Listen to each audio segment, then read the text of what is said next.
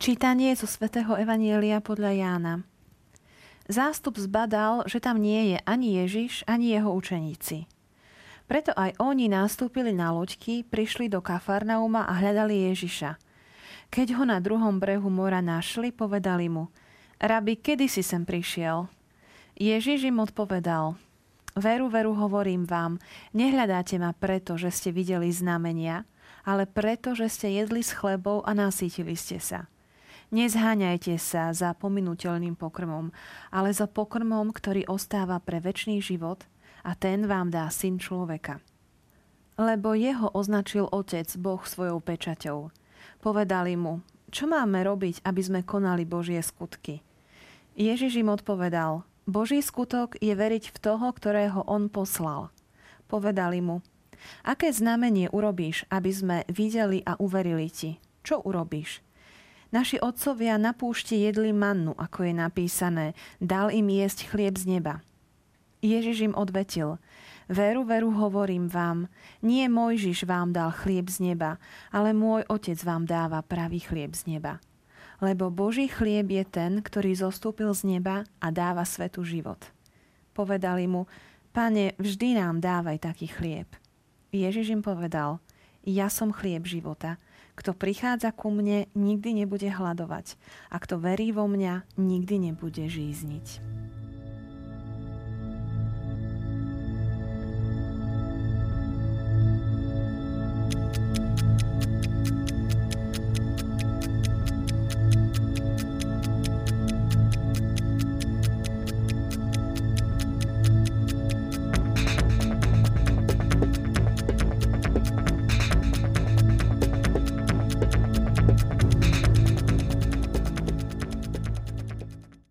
Ľudia neprestávajú prenasledovať Ježiša a on im dáva lekciu o tom, aké majú byť ich motívy, prečo ho majú hľadať a čo majú hľadať. Nie pominuteľný pokrm, ale väčší pokrm. Pokračujeme v čítaní 6. kapitoly Jánovho Evanielia opäť s môjim hostom, otcom Petrom Mášikom, ktorý k nám prišiel z farnosti 7 bolestnej Pany Márie v Bratislave Petržálke. Vítajte. Ďakujem veľmi pekne. Pochválený bude Ježiš Kristus. Ľudia sa pýtajú Ježiša, rabi, kedy si sem prišiel? Ježiš sa zrejme teda presunul na iné miesto. Čo sa udialo pred touto scénou? Aby sme si uvedli znovu do kontextu túto stať. Áno, e, minulý týždeň sme skončili vlastne pri tom, ako chcel Ježiša urobiť kráľom, svojim panovníkom a on to odmietol, e, vytrhol sa vystrhol sa im, dá sa povedať, utiekol pred týmto zástupom, ktorý ho chce vlastne nejakým spôsobom v údzovkách e, zvoliť za svojho lídra a utiahol sa na vrch celkom sám. Potom nasleduje e, opis pár veršov, ktoré tu máme vynechané, alebo teda ktoré sú vynechané, ktoré sa v rámci týchto čítaní nedelných e, vynechávajú. E, že jeho učeníci nasadli na loďke a išli na druhý breh. Ježiš sa modlil e, na vrchu celkom sám až do rána a potom nad ránom kráča po e, hladine Genezareckého jazera a vlastne prechádza tú štreku, ktorú, ktorú apoštoli preplavili na loďkách. On prechádza pešo a vlastne sa ocitajú niekde v okolí, ako to vidíme, počúvame Kafarnauma. Teda aj tu vlastne e, vidíme, že pravdepodobne ozaj tento zázrak rozmnoženia chlebov sa stal asi niekde v tom okolí možno toho, Tiber, toho Tiberias. Takže Ježiš kráča po hladine Genezareckého jazera a to akoby doplňalo aj ten zázrak e, rozmnoženia e, materiálneho chleba a rýb, nasýtenie zástupov, lebo tu pán sa ozaj predstavuje ako pán aj nad prírodou, aj nad prírodnými zákonmi. Kto môže kráčať po hladine Genezareckého jazera. A ja keď chodím do Svetej Zeme e, s putníkmi, tak som tam niekedy v minulosti počul veľmi milý taký vtip a veľmi ho mám rád, ten vtip. A myslím, že každý sa na ňo zo srdca zasmeje, keď sa tiež plavíme s putníkmi z Tiberias a plavíme sa smerom či už ku Genezaret, alebo dá sa plaviť aj do Kafarnauma. Dneska sú tam také komerčné lodičky, ktorí ponúkajú tí miestni podnikatelia alebo miestne spoločnosti práve takúto zážitkovú jazdu po jazere, samozrejme veľmi zaujímavú pre všetkých pútnikov, respektíve aj turistov. No a tá, ten vtip hovorí, že prišiel taký turista, kupuje si listok a mu hovorí, že 30 dolárov a začne sa rozčulovať ten pútnik, hovorí 30 dolárov, 30 dolárov za, za pol kilometra na, na tejto loďke, ktorá, to není možné, 30 dolárov. A teraz ten miestny e, mu hovorí, viete páni, ale čo sa čudujete, veď a toto je miesto, ktoré má tisíce rokov. Tu si pamätáte, tu, tu sa udiali mnohé biblické udalosti. Tu Ježiš Kristus rozmnožil chleby, tu urobil mnoho iných zázrakov. Dokonca po tomto jazere kráčal pešo po hladine. Ja, tak to sa mu nečudujem pri týchto cenách. Takže uh, trošku aj tak možno na odľahčenie, že uh, ozaj uh, pre aj toho pútnika do Svetej Zeme tá jazda, alebo teda tá plavba tými lodičkami z toho, presne z toho Tiberias do Kafarnauma môže veľmi sprítomniť aj túto udalosť, aj to, čo sa vlastne stalo medzi tým rozmnožením chlebov a potom tou následnou e, eucharistickou rečou v Kafarnaumskej synagóge. Takže e, to, čo budeme ďalej čítať, e, sa odohráva v synagóge? Áno, všetko, čo vlastne nasleduje tejto 6. kapitole, sa odohral v Kafarnaume. Teda v tom meste, ktoré som už aj minulý týždeň vlastne označil za Ježišovo mesto. A keď pútnik príde do tých vykopávok, lebo dnes Kafarnaum to už nie je žiadne živé mesto ani dedina, je to už len archeologický areál, ktorý vlastne patrí Františkáni. A pri vstupe do toho areálu je taký veľk, veľký nápis um, uh, City of Jesus, uh, Ježišovo mesto skutočne to Ježišovo mesto, mohli by sme povedať, že tam Ježiš preniesol svoj e, trvalý, respektíve prechodný pobyt. Tam sa najviac zdržiaval? Tam sa najviac zdržiaval. Tam, bolo, tam bol aj dom Apoštola Petra. Tam uzdravil, e, tam uzdravil jeho svokru. Tam sa stal zázrak e, uzdravenia stotníkovho sluhu. V Kafarnaumskej synagóge povedal túto eucharistickú reč, o ktorej budeme uvažovať v nasledujúcich minútach. A vôbec v Kafarnaume sa udiali ešte niektoré ďalšie e, udalosti, zázraky. Tam aj povolal niektorých z prvých apoštolov. Slovom Kafarnaum bol svetkom mnohých udalostí pánovho života.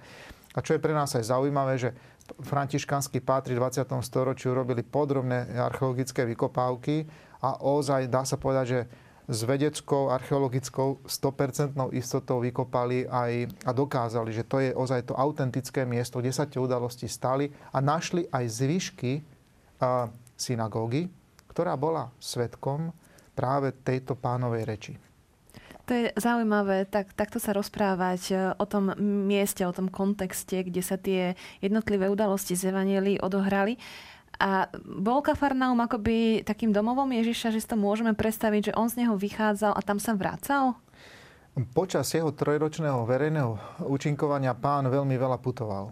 To je jasné, že zase nemôžeme si predstaviť, že nejako, nejako dlhodobo sa zdržiaval v Kafarnaume, ale Kafarnaum bol určite takým základným táborom, z ktorého jednoducho vychádzal v úvodzovkách do všetkých strán a kútov a tam sa vždy nakoniec aj vracal. Máme v Evaneliach aj iné také oporné miesto, a to bola Betánia, dom Lazára, Marty a Márie.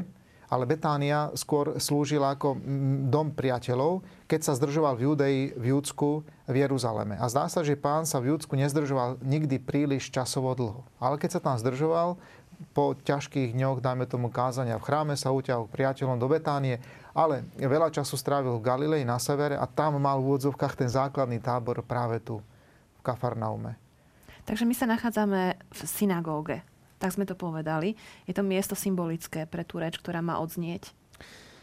Synagóga ako taká je vlastne miesto, kde sa Židia stretávali um, um, každú sobotu minimálne, ale aj častejšie. Je to miesto nie kultu, lebo Židia majú len jediné miesto kultu a to je Jeruzalemský chrám. Synagóga nenahrádza Jeruzalemský chrám. A každá synagóga iba nejakým spôsobom akoby je predsieňou ku chrámu.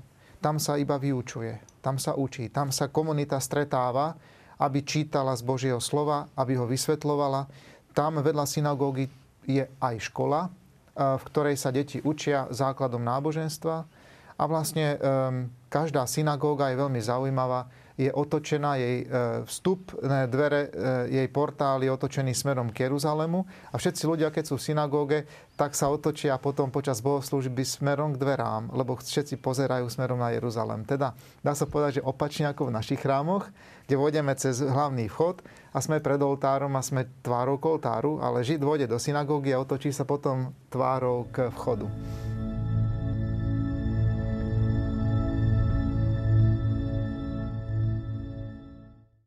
Nehľadáte ma preto, že ste videli znamenia, ale preto, že ste jedli s chlebom a nasítili ste sa. Nezháňajte sa za pominuteľným pokrmom, ale za pokrmom, ktorý ostáva pre väčší život. A ten vám dá syn človeka. Ježiš eh, naozaj tak vysvetľuje ľuďom tie správne motivácie, ktoré by mali mať a ktoré zrejme teda nemajú. A už prechádza z toho zázraku, ktorý sme mali minulé, toho fyzického nasytenia, prechádza už e, k reči o tom duchovnom pokrme. Áno, vlastne pokračujeme vlastne v tej, v tej línii, že pán Ježiš sa snaží tých ľudí ozaj priviesť e, hĺbšie a vidíme, že tá ľudská zotrvačnosť, tá naša ľudská prirodzenosť a tá jej zotrvačnosť je ozaj taká. Nestačí len jeden zázrak, nestačí len jeho jedno vysvetlenie.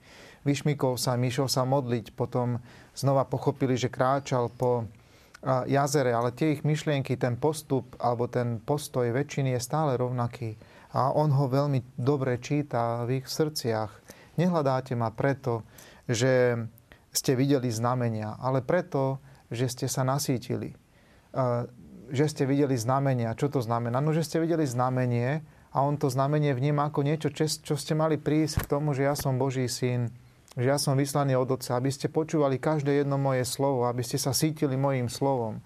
Ale vy hľadáte u mňa predovšetkým stále to riešenie, tých eh, ľudských eh, ťažkostí, problémov, to, že ste mali mm, dobrý pocit po dobrom mm. jedle, že ste sa nasítili.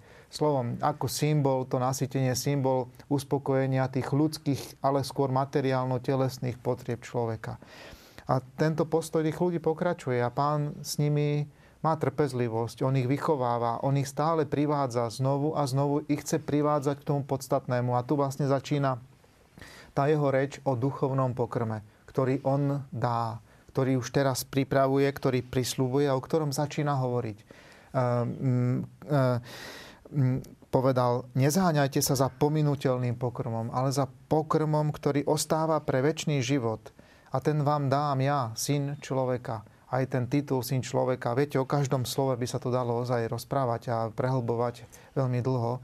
Je to tiež mesiášsky titul syn človeka.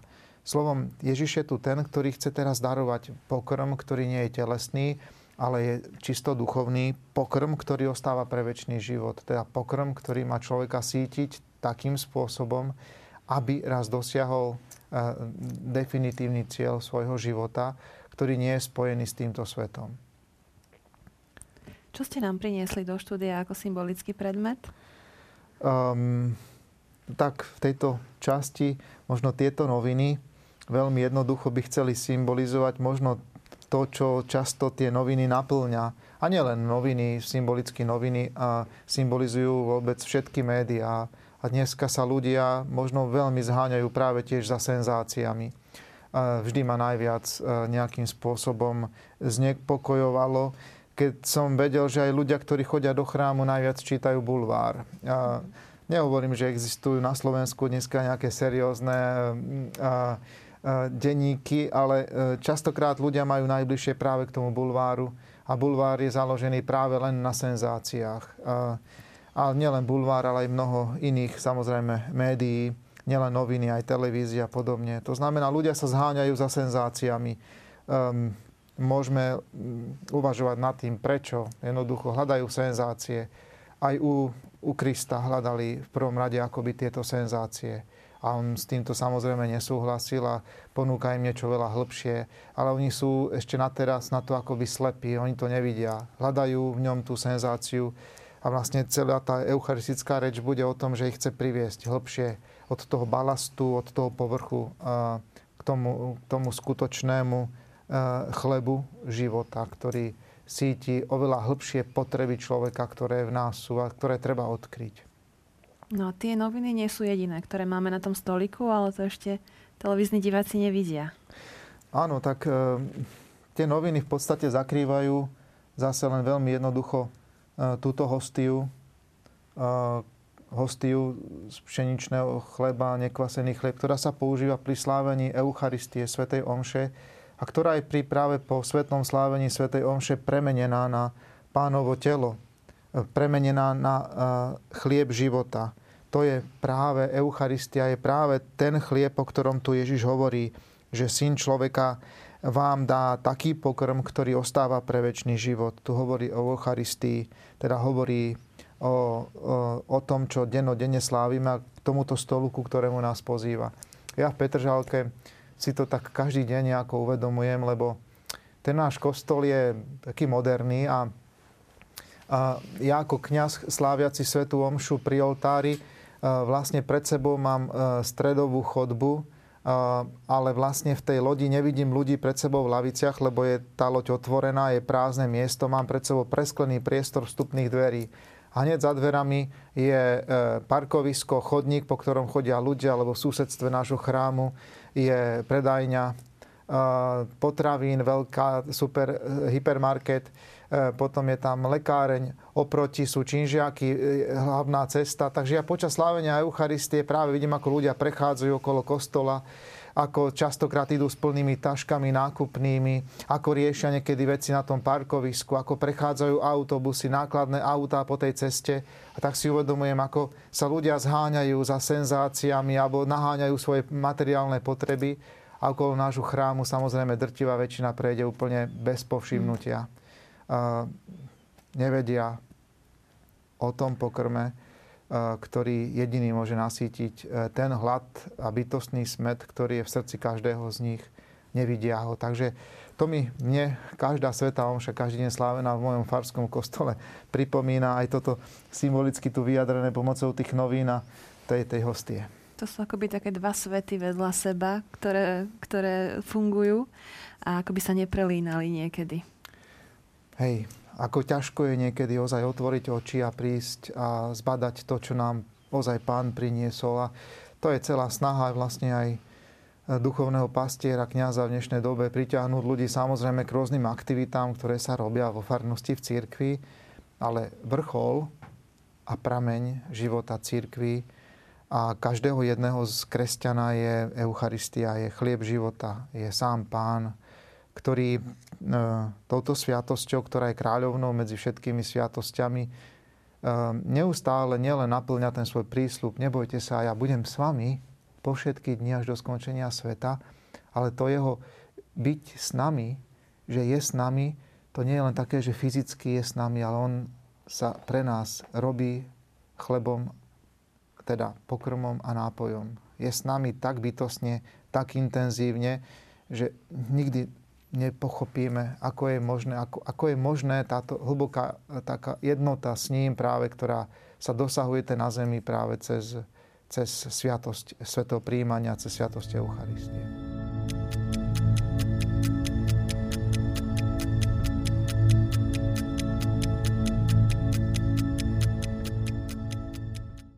Poslucháči sa Ježiša pýtajú na znamenie, aby im dal nejaké znamenia, tým dokázal, pravdivosť toho, čo hovorí.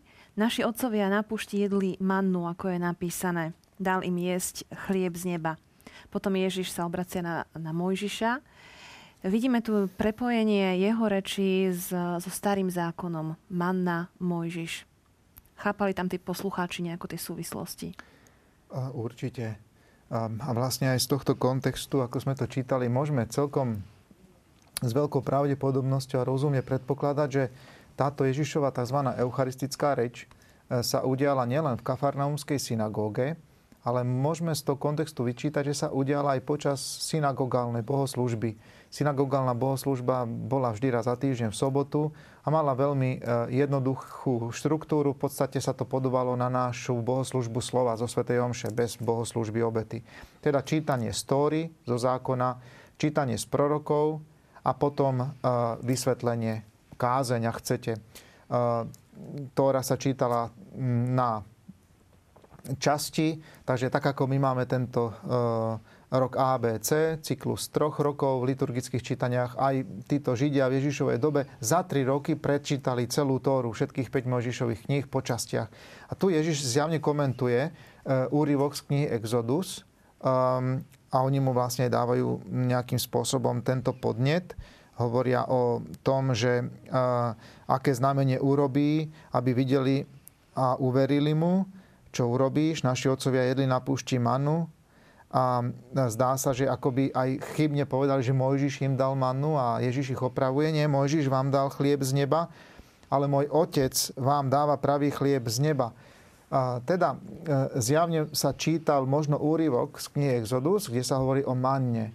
E, manna, to vieme, že bol pokrm e, zázračný, ktorým sa Židia sytili 40 rokov, odkedy vyšli z Egypta, až pokedy zaujali zasľúbenú zem. Zázračný pokrm, e, hovoria odborníci, nie je v tom, že by snáď e, sme nechápali, že v čom, čo to vlastne bolo. Je už istá interpretácia, čo to bolo. Zázračný v tom, že sa objavoval pravidelne celý rok, každý deň a že sa objavoval vo veľkom množstve. Je to určitá rastlina tam presne, neviem už aká, ktorá vylúčuje a niečo podobné má práve ako, e, ako, ako tak, taký biely povrch. Takže ehm, na toto existuje isté vysvetlenie, ale kvantita, množstvo a pravidelnosť objavovania sa tohto, čo v prírode existuje, je práve zázračné. Židia sa sítili mannou počas 40 rokov putovania do zaslúbenej zeme. Mana prestala v ten deň, keď Jozue s Izraelitmi prešiel cez Jordán a prvý deň sa usadili v zasľúbenej zemi. Hovorí kniha Jozue, ten deň prestala manna a Izraeliti sa začali sítiť plodmi zasľúbenej zeme. Teda manna končí vtedy, keď Izrael, keď Boží ľud je už v zasľúbenej zemi. Tak ako ten pravý chlieb z neba, Eucharistia, ktorú nám dáva Otec tým, že nám poslal syna a syn sám seba obetuje a všetko toto zanecháva tajomným, skutočným, reálnym, i keď sviatostným spôsobom v Eucharistii, Eucharistia je tiež ako manna v starom zákone pokrm na cestu.